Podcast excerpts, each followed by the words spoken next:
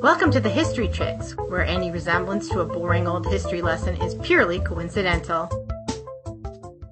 Hello, this is Beckett. A quick word on pronunciation before we begin. We used several sources for our pronunciation guides, but ultimately, I do think we pronounced the names how we felt the most comfortable saying them, which on the surface sounds a little insulting, but if you think about it, it could quickly if we insist on being 100% correct, devolve into almost a mockery of the names, kind of like that Saturday Night Live episode that I will put a link to on the Pinterest board, where everyone in the newsroom trying to speak perfectly good Spanish is talking about tornados and burritos. So I don't want to be insulting, I want to be respectful.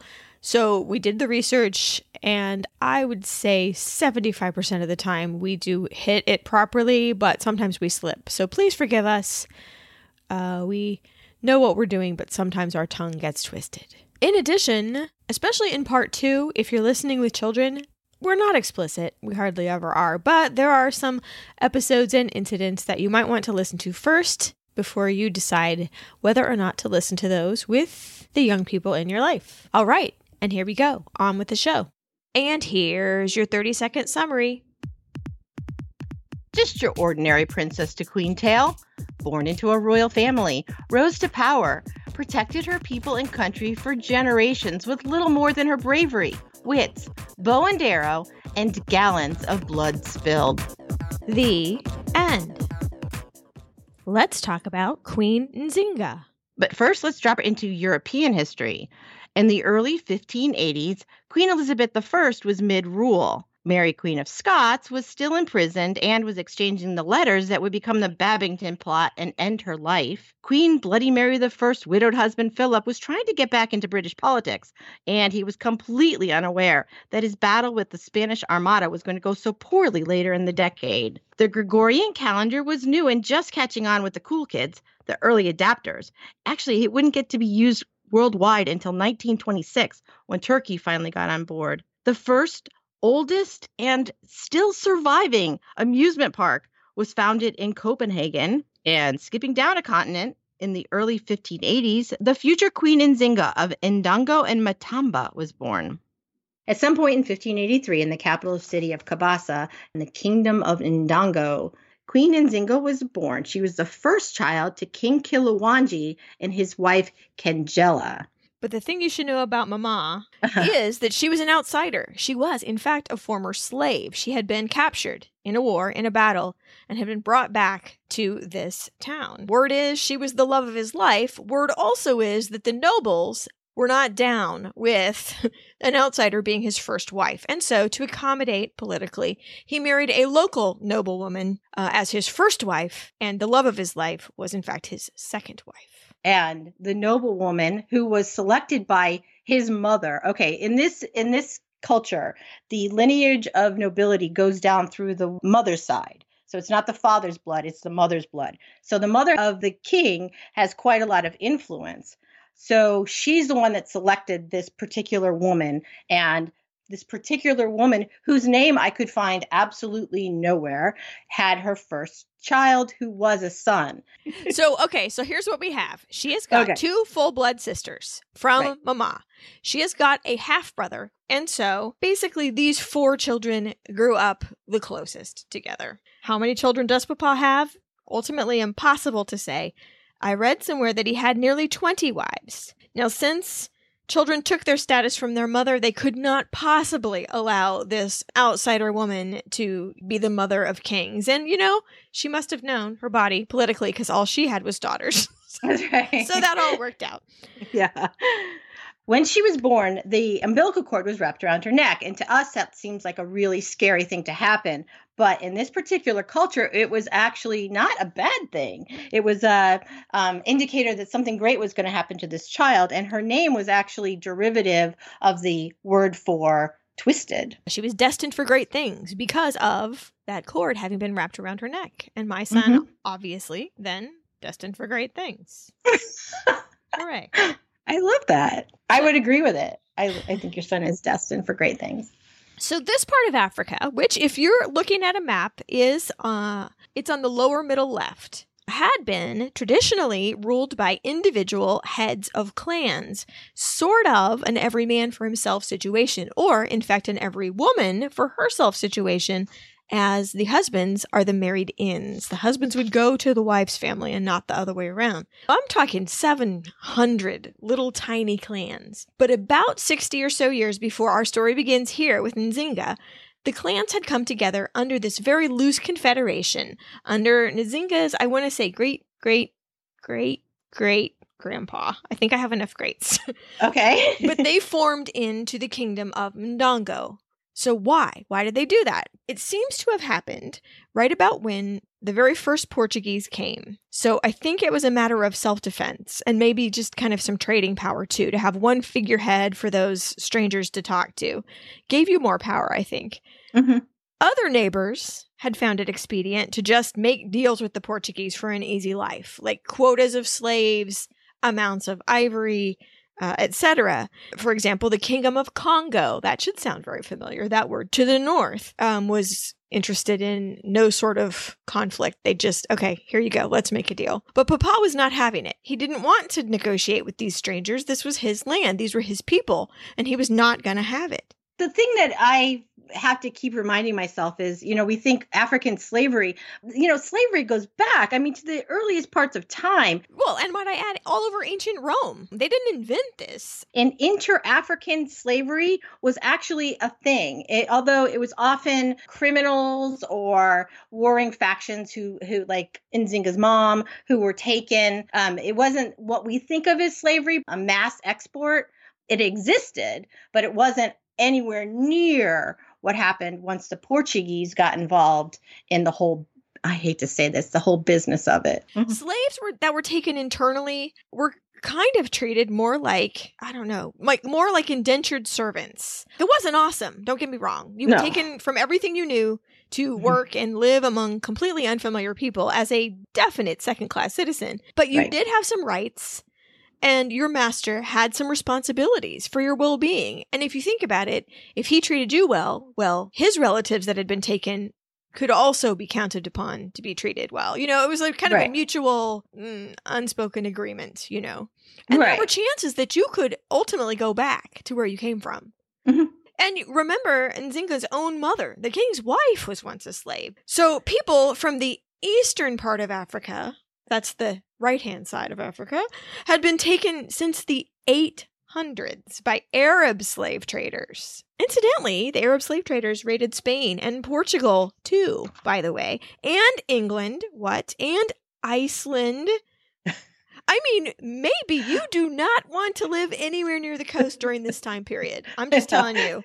the view might be great, but mm, the plan there, I think, um, they took mostly female slaves, mostly. Um, or if they took male slaves, they their plan was to kind of work you to death because you know who cares? I don't know your dad.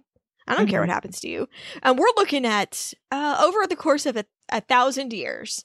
We're looking at 10 million, maybe even 17 million East Africans and 1 to 2 million Europeans that went on the Eastern slave trade. So this is all going on all across the continent, um, and up north too, Mali and Morocco and Algiers. But lower West Africa has um, been up until now a largely untapped resource. You know, the ships from Europe had too large of a draft to get anywhere near this coast up until Portuguese came in with their shallow holes and their white sails and their new technology with novelty and smiling faces and offers of friendship. They made it. The Portuguese oh, I know. made Yeah. it. You know, you think about it, you're like, well, why would anybody make a deal with the Portuguese? I mean, the the future is bleak.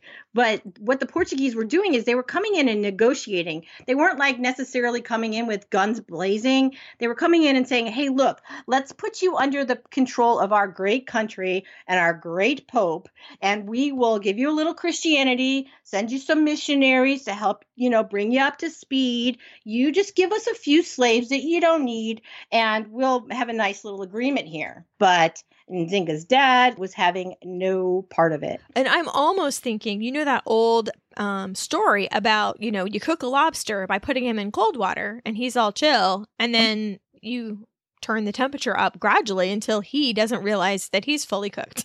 Yeah. that's Although, you know what? We put them on their heads. Somebody told me it anesthetizes them, which totally blows your story out of the water. I'm sorry. I don't eat things with exoskeletons, and you're know. the expert, so I don't even know.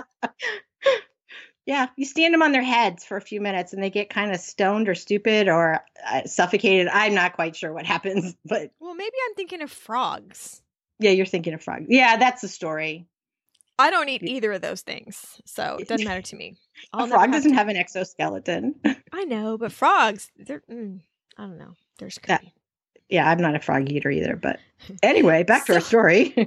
So back to okay, so ultimately what did the Portuguese want? What was the benefit to them? Well, you know, what didn't they want? Cuz this is the age of exploration. More, more, more. They wanted they had a suspicion there was silver in Mhm. them Thar hills. They uh, wanted an overland trade route through Africa to China and India. Spices were where the money was, man. And slaves they wanted to take to Brazil um, to work on their sugarcane plantations, you know, a- and the islands of the Caribbean. Now they wanted to take them far away. And you know what you would see looking out onto the dock is you would see people panicking. They're going to be taken far from home. They're not going to be treated very well. And the number of slaves that leaped off these Portuguese boats, all chained together to their certain death, rather than go on these boats, should tell you how bad the conditions were where they were going. yeah, there's no glossing playing. over that at this point in history. There's no glossing over what happened to slaves at that point. Yeah, and this is really, really early in the program, too. Mm-hmm. Yeah, and then they already knew what was at the other end. Inter African slaves could go back to their tribes. Nobody that goes to Brazil is coming back. So, what do we really know about Nzinga's childhood? We know precious little, really. A wise woman once told Mama that one day Nzinga would be a queen. So, that's less crazy than it sounds because she's functionally a princess right now, as we'd see her. So, she's going to have a relatively well made marriage. Papa's royal compound was in the capital of Kabasa. And if you're picturing this quaint little village, you would be wrong. you would be wrong. It was a city of 50,000 people. For comparison, London at this time only had 140,000 people. That's shocking, huh? So Kabasa was a substantial settlement. So from her birth, from her house in a protected courtyard with royal bodyguards and protocols and servants slash slaves, Nzinga and her family were personages. They were celebrities. Um, she was taught to read and write and speak Portuguese by a Portuguese priest her father had captured in battle. And now he kept him as a slave. He kept him, but you know what? He stayed willingly from everything I could understand. I think he really embraced the culture. You know, he was Portuguese and European, but he came in and he kind of really related to the culture. And yeah, he was captured, but he stayed there a long time. And he was actually a part of her life for most of her life. You know, she he keeps popping up. And he's actually the guy that wrote the first biographies of her. This man is named Father Giovanni Cavazzi, and it's he reminds me so much. If you ever watch that show Vikings, there is a captive that the Vikings take. He is a British captive named Athelstan, and the Vikings were intrigued by his belief system. And you know, it never hurts to have a cultural translator too when you're fighting an enemy. So this father reminds me a lot of Athelstan, who in fact kind of got, I don't know, Stockholm syndromed, and he kind of became Viking esque there toward the end. I wonder if that's what happened to Father Cavazzi too. Yeah, that's certainly possible. I I mean, he goes back to the Portuguese eventually. Yep. But he's still connected to her. So, I so like Nzinga it. grew up eating yams and radishes and millet and beans and bananas and termites, which incidentally taste like salt and vinegar chips if you're brave. Really? Wait, wait, wait. You won't eat shrimp, but you ate termites? No, no, no, no, no, no.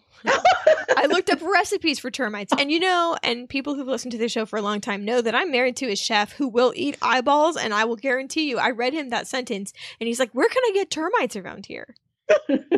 And honestly, there's an African market downtown, and I wonder, I wonder. okay, I'm like wondering, did he do it? Okay. Well, I just told him last night, so. Hmm. So back to Nzinga, it's very unlikely that Nzinga was seen as a successor. She did have at least one half brother from the first wife. Mbandi was his name, who was sort of, how should we say? I'm going to say soft. Stupid. I'm sorry. soft and stupid. Okay, well, maybe not the man for the job. No, I kept I kept seeing things where he was eating a lot. Like he just he was really lazy and unmotivated and ate a lot. I don't know if that's a translation of something. You know what I mean? Like, but Can I please put a disclaimer in here, though? oh please do, please do. I've we know about Mbandi from an adult, victorious, not very kind sister. So Mbondi could have been perfectly nice and everything, but all we know about him is what his sister said about him. So to the victor go the histories. Although on the flip side, I mean, we could take that another level. All that we know about Nzinga is what other people said about her. Yeah. I mean, let's take this disclaimer all the way out. So what we're going with is mm, Mbandi was, uh, you know, it's one thing to be a king in peacetime, laying on your mat, eating up all your food, but you know, it's quite another to be the king during times of war. So girls were not really supposed to hunt or be involved with war, but Nzinga seems to have been Papa's favorite child. He taught her things that girls don't normally learn, like how to hunt, how to trade between tribes, how to use a bow and arrow. She learned about diplomacy and military strategy. This isn't anything she's going to need back at court, but these are all things that she took to and she seemed to love very much. And Papa was happy to teach them to her. He took her along when he visited his territories. So at some point, over age 13, but under age 34, this is how much we know, Nzinga was married and had a son. Do we know his name? We do not. A nobleman, certainly. Otherwise, we really don't know. We don't know what year the son was born. We don't know the husband's name. But what we do know is that Nzinga promised her father that she herself would protect the people. So maybe there was some doubt about old Mbandi, even in Papa's mind. And then a whole bunch of things happened at once. a whole bunch of things. The Portuguese moved their main base from an island off the coast to a fort fully into their land on the coast. Mhm. Brother Mbandi had his own father killed, or else Papa just died. We don't know which. King out. That's all we know. And Mbandi took over as king. And worse, he laid waste, Mbandi did, to the nobility that had been loyal to the old king, going so far as to kill Nzinga's son, who, after all, was a rival claimant to the throne, and Nzinga's mother. Yeah, you know what the, the thing about this part of the story that kind of surprised me is this sounds like a very um uh, aggressive move for somebody who had been painted so soft like you said. So I think there was some uncles that were kind of pulling his puppet strings and I think he was probably a little bit more um, cutthroat than history gave him credit for. I wrote here the uncles are pushing him. These must be maternal uncles. His mom, of the nobility, obviously had brothers that were of the nobility, and that seems like the kind of guys that would uh, take the opportunity.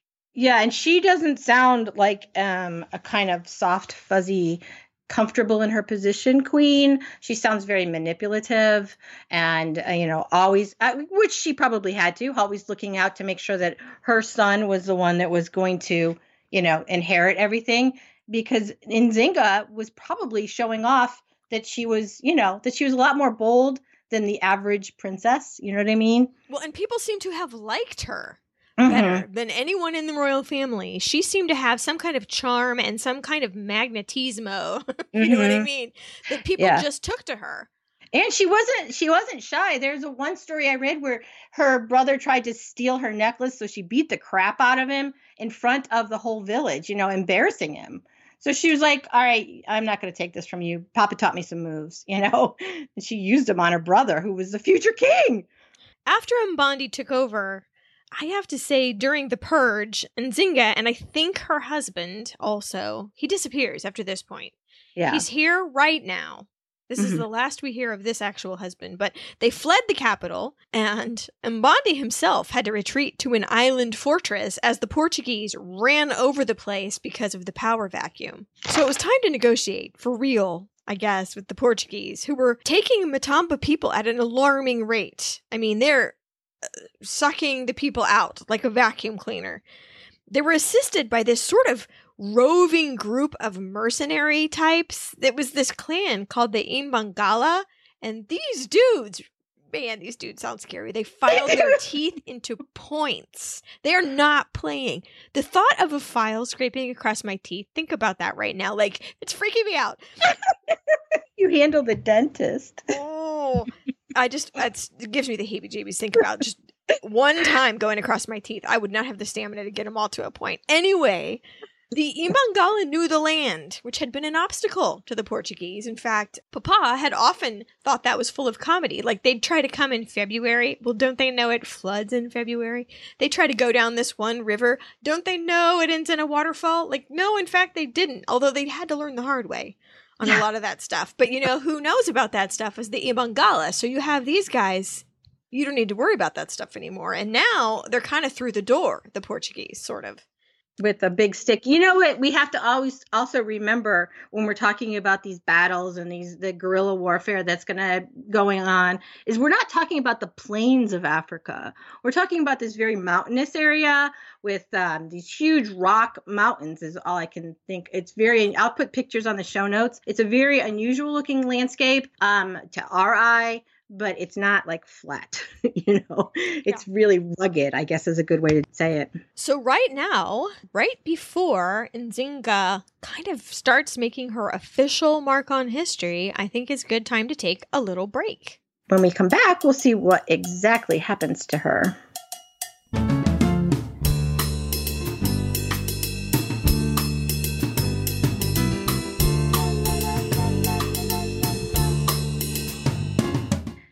we're back.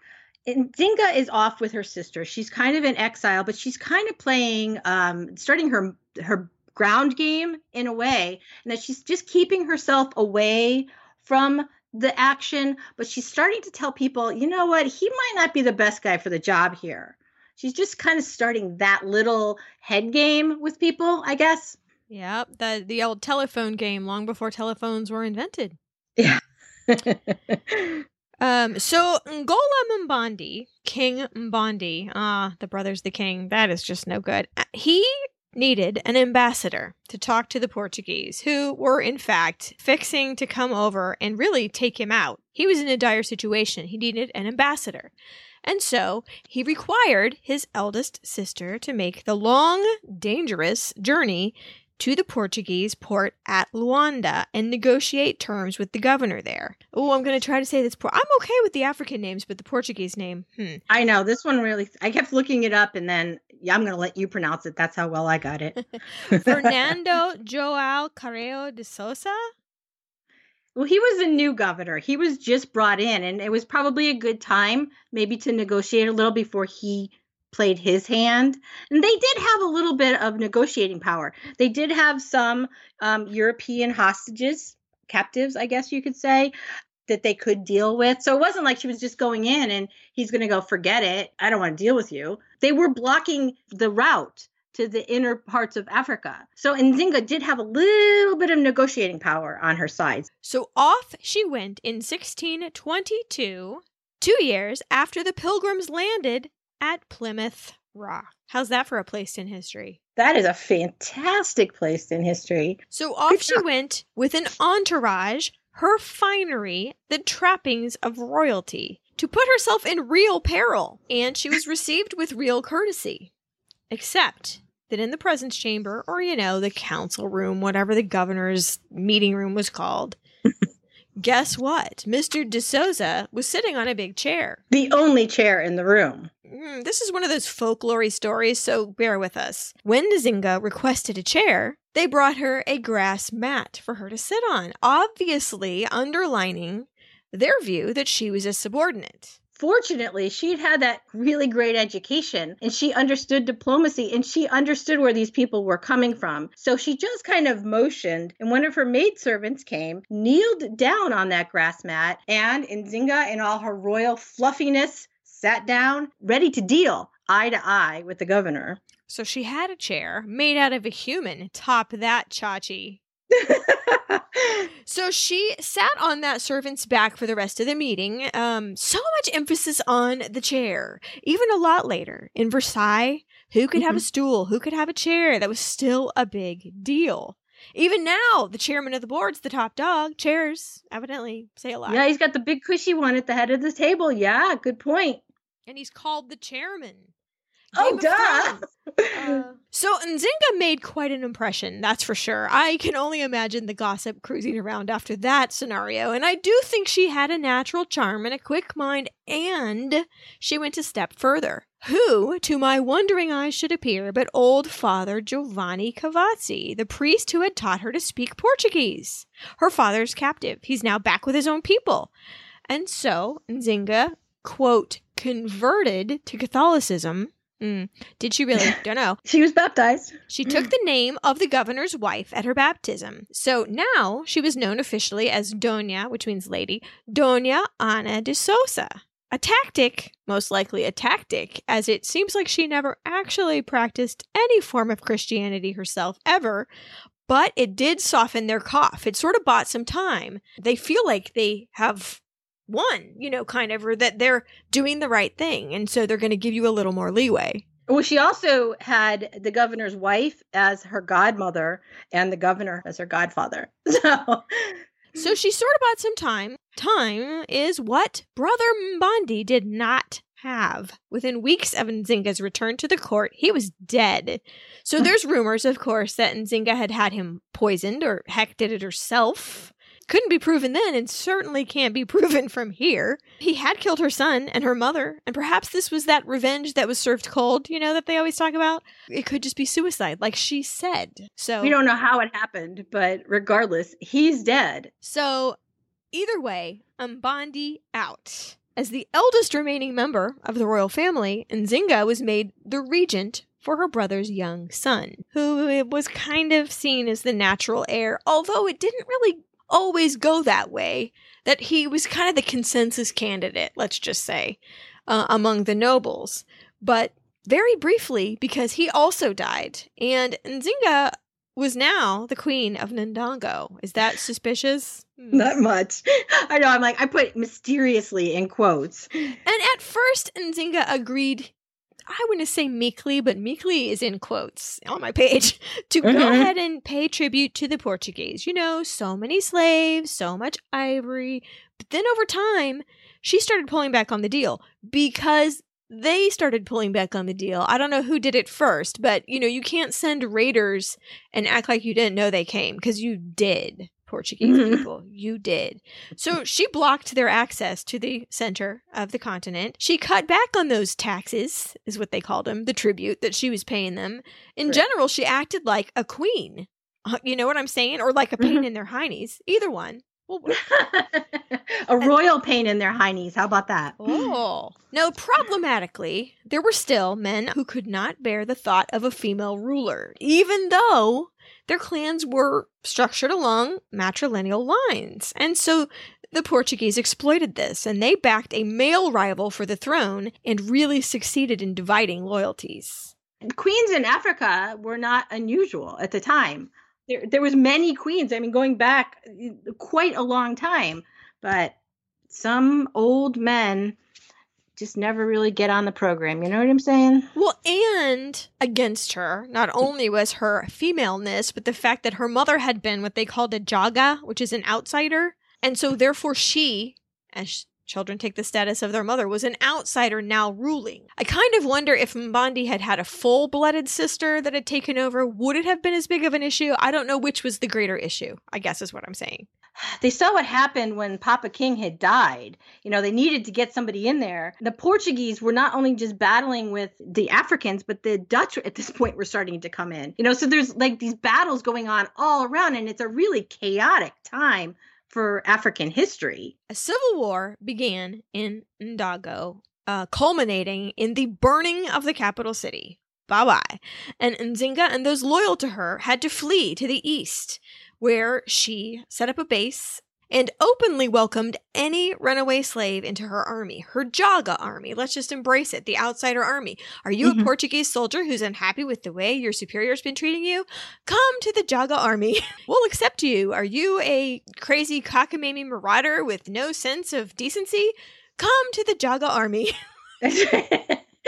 we'll take you. We'll take anybody. That's fine. Come over here. Sit down. Have some rice. She conquered the kingdom of Matamba from the ruler, who was a queen. And guess who lived around here? Those pointy toothed warriors, the Imbangala, who had no trouble with a female ruler, really. They had a traditional role, in fact, for a warrior queen, kind of an adjunct to the chief, even sort of a marriage, I guess. It was an official mm-hmm. type of position.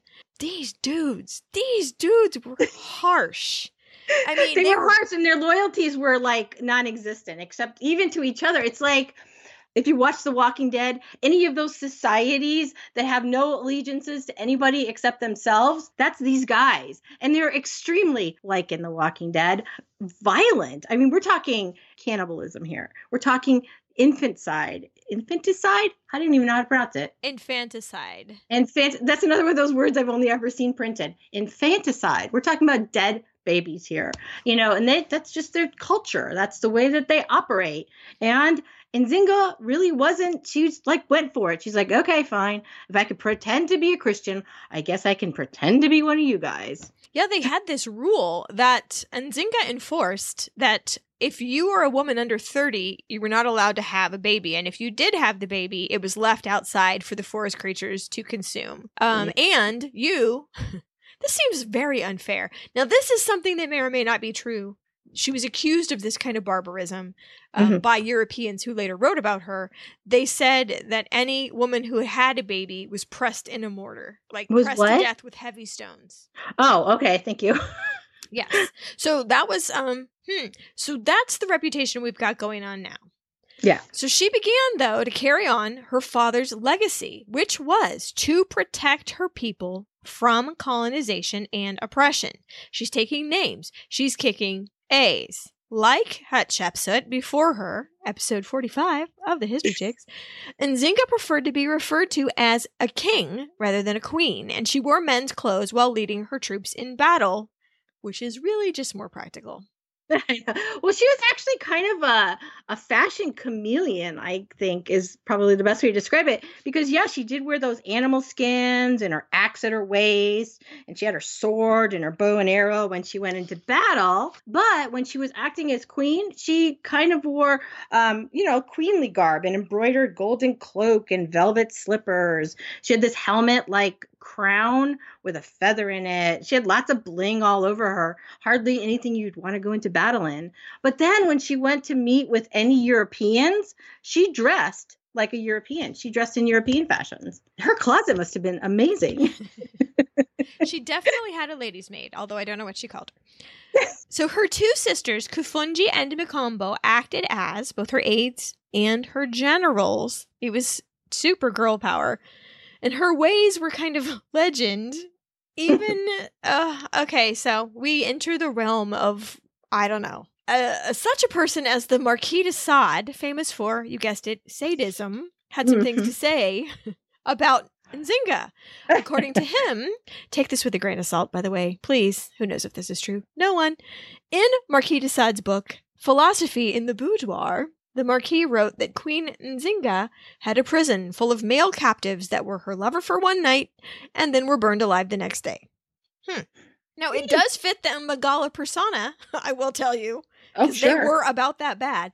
And, you know, that's the whole basis of the Arabian Nights stories. Do you remember that? Like, Scheherazade had to tell stories to save her life? Yeah. Oh, yeah so it's out there. It's not unheard of mythology. Um, is it mythology? Is it truth? Hmm. I don't know. Mm. I just wanted to tell you that the Marquis de Sade has made his way into this story. Okay, you know what? There's all. I mean, Marquis de Sade's uh, name attached to it aside. There's so many other things that elements to the story that I think she wouldn't have said. Oh yeah, that didn't happen because it made her out to be this even more warrior like, even more bold and brazen. There's so many things with big giant question marks next to it. So it's known pretty much that she did have quite a few husbands that she called concubines. And like you said, you know, did she kill them afterwards? Mm, probably not. Maybe. I don't know. But she also dressed them like women and had them sleeping with her female servants. And if they touched, the two touched, then death to them both. Really? There's other legends that said that um, when she had killed her nephew back a few, you know, a few minutes ago, uh, she then she ate his heart and she drank the blood of uh, her brother's family after she had them killed. Mm, I don't know. Did she decapitate slaves and drink their blood for courage before she went into battle? Mm. So now let's go back into the realm of probability. When Nzinga was 58 years old, she made a historic alliance with the Dutch against the Portuguese. Historic because this is the first time that they've kind of made an equal partnership with an European power. And with her new partners, she engaged in open warfare not only against the Portuguese, but against their puppet ruler, that male claimant from before, who had been baptized Felipe. Her younger sister, who'd been working as a spy, was unmasked and was executed by the Portuguese by drowning her in a river. Hmm. After seven years of open warfare, the Dutch sort of reevaluated, you know, how important is this African interior to us anyway? Are we wasting our resources? And they kind of abandoned her and her people and she retreated back to Matamba, but she never gave up fighting against the Portuguese. And her troops didn't let up. It was kind of like guerrilla warfare. They did not let up harassing the Portuguese and preventing them from incursions until the year Nzinga turned 74 years old. She was not having the mistreatment of her people and she was seeing to it personally in a lot of these stories, you know, you'll see like Nzinga, like uh, she's kind of Disneyfied, and that she was like this young princess who was this young princess warrior. The the original treaty with the Portuguese, she was forty. yeah, she was forty, and we're talking about a woman now in her seventies. She's battled this for thirty years. That's incredible.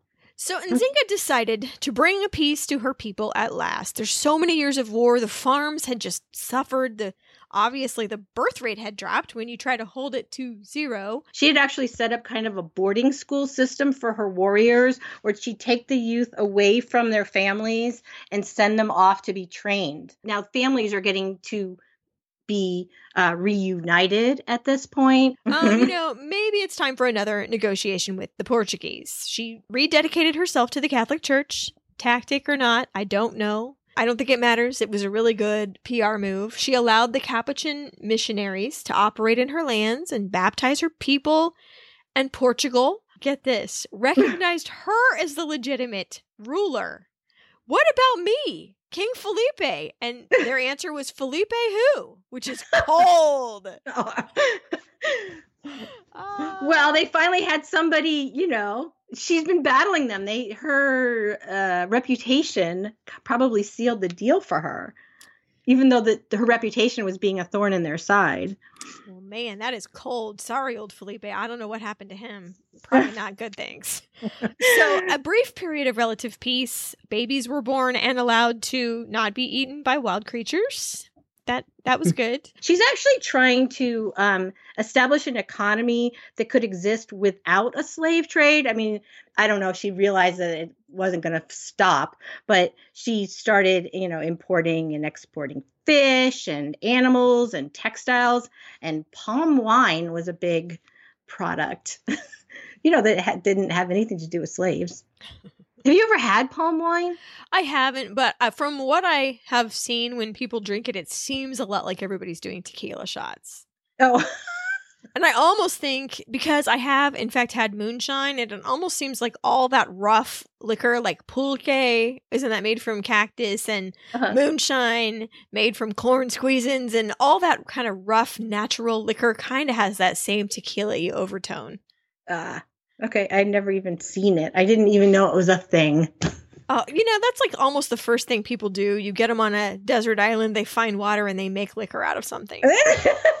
don't you think? Yeah. I think that's like human nature. I don't know what's going on with that.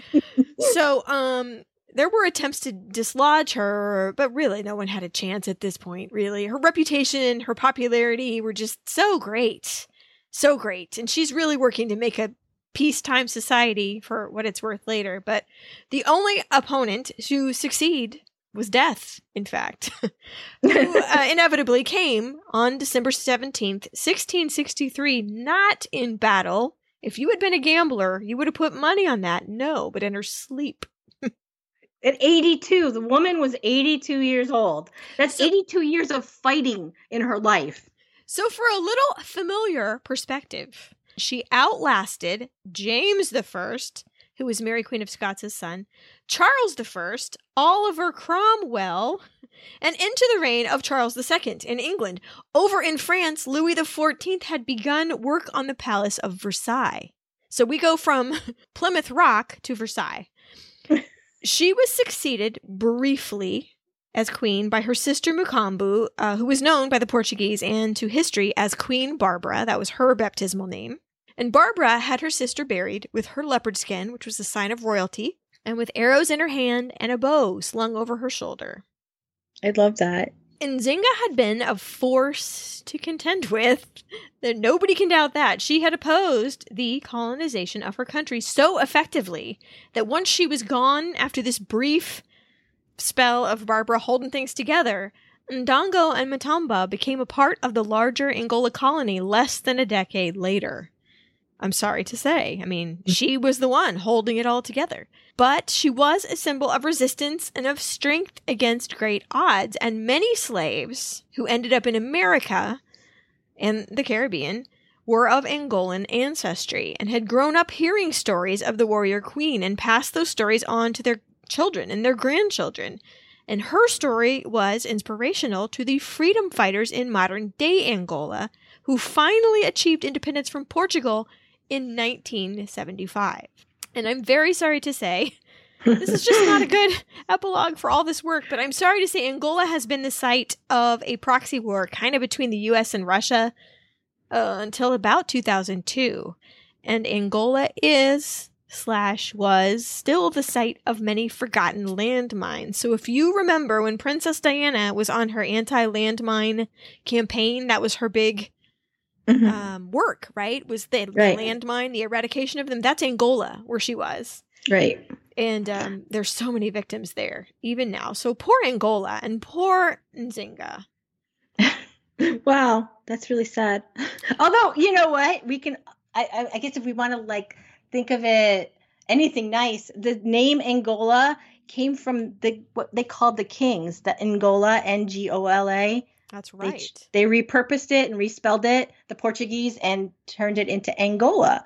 So they're still kind of there. I don't know. Well, and there's a dialect off the coast of the Carolinas in some islands, and the dialect is called Gullah. And that actually comes from the word Angola, too. And so it's a little dialect that was brought pretty much, uh, has a lot of African elements still in it, even now. Mhm. Although I think, like all dialects in America, it, you know, slowly disappearing. But so Yeah. that dialect, um, I'll maybe we can link you up to what that sounds like. Basically, an American accent and vocabulary that kind of stems right from Central Africa and Queen Nzinga's time. And so now it is time for media. Let's just start with books. There really isn't a lot of books out there about her specifically. So my guess is we probably have the same ones. Go ahead. Well, there is a chapter in. See, we have this old friend, Antonia Fraser, has written so many things about Marie Antoinette and other people we've covered. She has a book called The Warrior Queens, and there is a chapter that covers Nzinga. She also covers Cleopatra, Margaret Thatcher, and Indira Gandhi, like that. So that's, um, you know, I think that's an all around winner. Oh, I think so. That actually sounds like a good book to own. It really does. Pat McKissack has a child's book, I would say maybe an 11 to 12 year old audience, Nzinga, Warrior Queen of Matamba. And it has a pronunciation guide, which is super helpful, but you should know it's written from the perspective of the 13 year old Nzinga as a diary. And although she does take pains to point out the imaginary characters, they are throughout the book. Well, it's historical fiction. It's like a training training wheels for historical fiction. And there is also another historical fiction, although it's categorized as a fictionalized biography. I don't know what the difference is. Nzinga, African Warrior Queen by Moses Howard. If you are a reader in French, you may read a controversial book written by a priest named Jean Louis Castilhon called Zinga with a Z, Ren d'Angola. and I cannot find a translation anywhere. So if you do read French, um, you know, head for that. that was the first biography of her. Oh yeah. Yeah. There is also a chapter in the book In Praise of Black Women by Simone Schumer Bart. So there's not too many full length biographies. No. There is also a chapter in Ivan Van Sertima's Black Women in Antiquity. Just a chapter. Again, just a chapter. And then I just went out a little bit and I read. Now, this is mostly about the Caribbean and it's mostly about the Spanish, but of course, Philip II also ruled Portugal during some of this event. So it was kind of how they began expansion into Brazil, South America, Central America, and the role that slavery had in that. And it's called World Without End. And I will just put the author's name on the show notes because I didn't write it down. Oh, is that all the books you have? That's all the books I have. There was a um a little kids book that I really liked. Um, it's just called okay. It's one of the twenty one ways to spell her name, Ninjinga, the Warrior Queen, by Janie Havemeyer, illustrated by Peter Malone. And I thought it was actually for a kids book. I thought it was very detailed, which was nice. Okay, and then this one, I've actually read this book before because I just thought it was great. Um, it's called Princesses Behaving Badly Real Stories from History Without Fairy Tale Endings by Linda Rodriguez McRobbie. And she just has a chapter in here, but it's it's kind of if you I think if you like this podcast, you would really like this book. It's v- written rather irreverent. ir- What's the word? Irreverently. Thank you. Wow. It's written very irreverently. But uh yeah, Hatshepsut's in here. I think we we probably talked about it back then with Hatshepsut.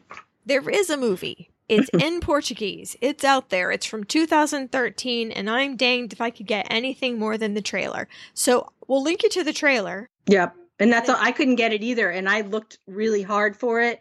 And I was so mad because the trailer looks really good. I mean, my whole library system didn't have it. I couldn't Nope. find it on a streaming service anywhere. Nope. So Nope. if somebody finds it, I would be interested to watch it. The trailer has English subtitles, so don't feel like you have to bone up on your Portuguese to uh, to understand what they're talking about. It's you know two and a half or so minutes long. Yeah. Yeah, but it, didn't it look really good? It like did. didn't it look like a movie that we would have loved to watch? I know. There's actually in uh 2006 there's a Brazilian and I guess it's I didn't understand it. Um it's I think it's a fan fiction, like a retelling. It's called Atabaque Nzinga. All I can tell you is the music was really good because that's all I understood.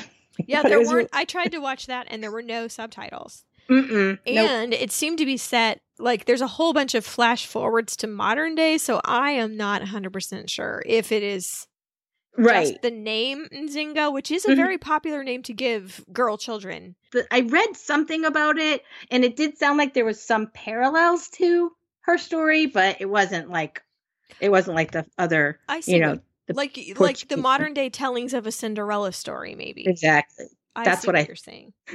That's through my ears. That's what I think it was. Anyway, So Uh, Ivan von Sertimus, who wrote a book that I referenced earlier, has a YouTube channel. I will say his production value is not what it could be, but content-wise, he's very passionate about the subject of medieval and, you know, other period uh, Mhm. rulers in Africa that have really been lost to history. So he has a point that not only black history has been paved over, black women's history, man, now you're digging with a bigger shovel. yeah, I like that one a lot. There's actually also, and this, there's just like she has one little video. It's BBC Africa has a YouTube series about contemporary African women you need to know, and sh- they do do cover her in one of them, but they're really short. Um, they're great introductions to some African women and cultures that people really need to know about. We'll link you up to that. On the Pinterest board, I have things like maps of colonization, maps of the slave trade, and I've got the statue of her in Luanda.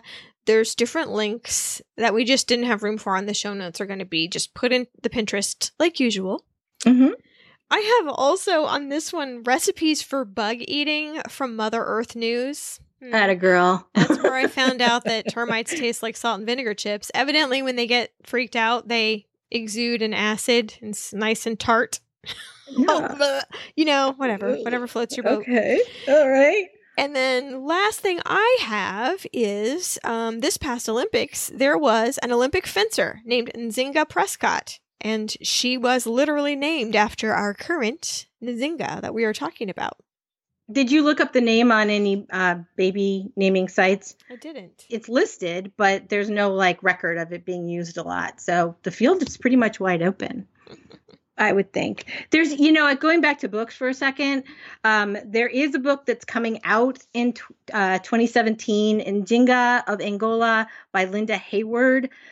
I didn't read it because obviously it's not out yet, but I saw interviews with her talking about this book going back as far as 2011. So that's five years ago, six years ago, I guess, by the time it comes out. So she really worked on this for a long time. So I would be very interested to read that. Did you know that there's a statue of her in Luanda? I already talked about that. Oh, you did?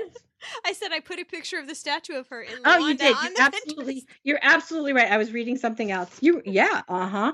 Um, okay. Did you know that there's a breakfast cafe in Durham, North Carolina, Did not know that. named after her? Yes, it's got four stars on Yelp. It has such delicacies as shrimp and okra and red velvet waffles. Great service and a cozy atmosphere. I know. Red velvet waffles. um, and one of the pronunciations for her name is Jinga.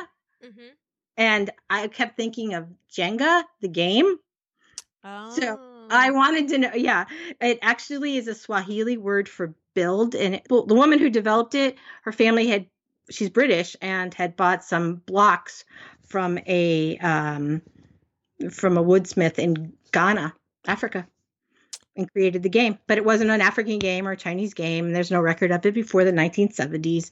But it's, I just kept coming. I'm like, I want to go play Jenga. So let us leave you with a quote from another book, Donald Burness's Nzinga Mbandi and Angolan Independence. The spirit of Nzinga is not dead. It serves as a source of inspiration and pride to a people and its leaders who face new challenges and new opportunities. Thanks for listening. Bye. If you liked what you heard today, please tell a few friends, or if you're so inclined, leave a review for us on iTunes. Follow the Pinterest boards. There's a board for every single episode, and you can talk to Susan on Twitter. You can follow me if you want to, but I'm a very disappointing participant. You'd be more likely to find me over on Instagram. The show notes are located at thehistorychicks.com, and the closing song is currently the national anthem of Angola. Angola Avante, which means forward Angola, which could possibly change as it harkens back to the time from 1975 to 2002 when the country was under one party rule. So, stay tuned. That anthem might be set to change.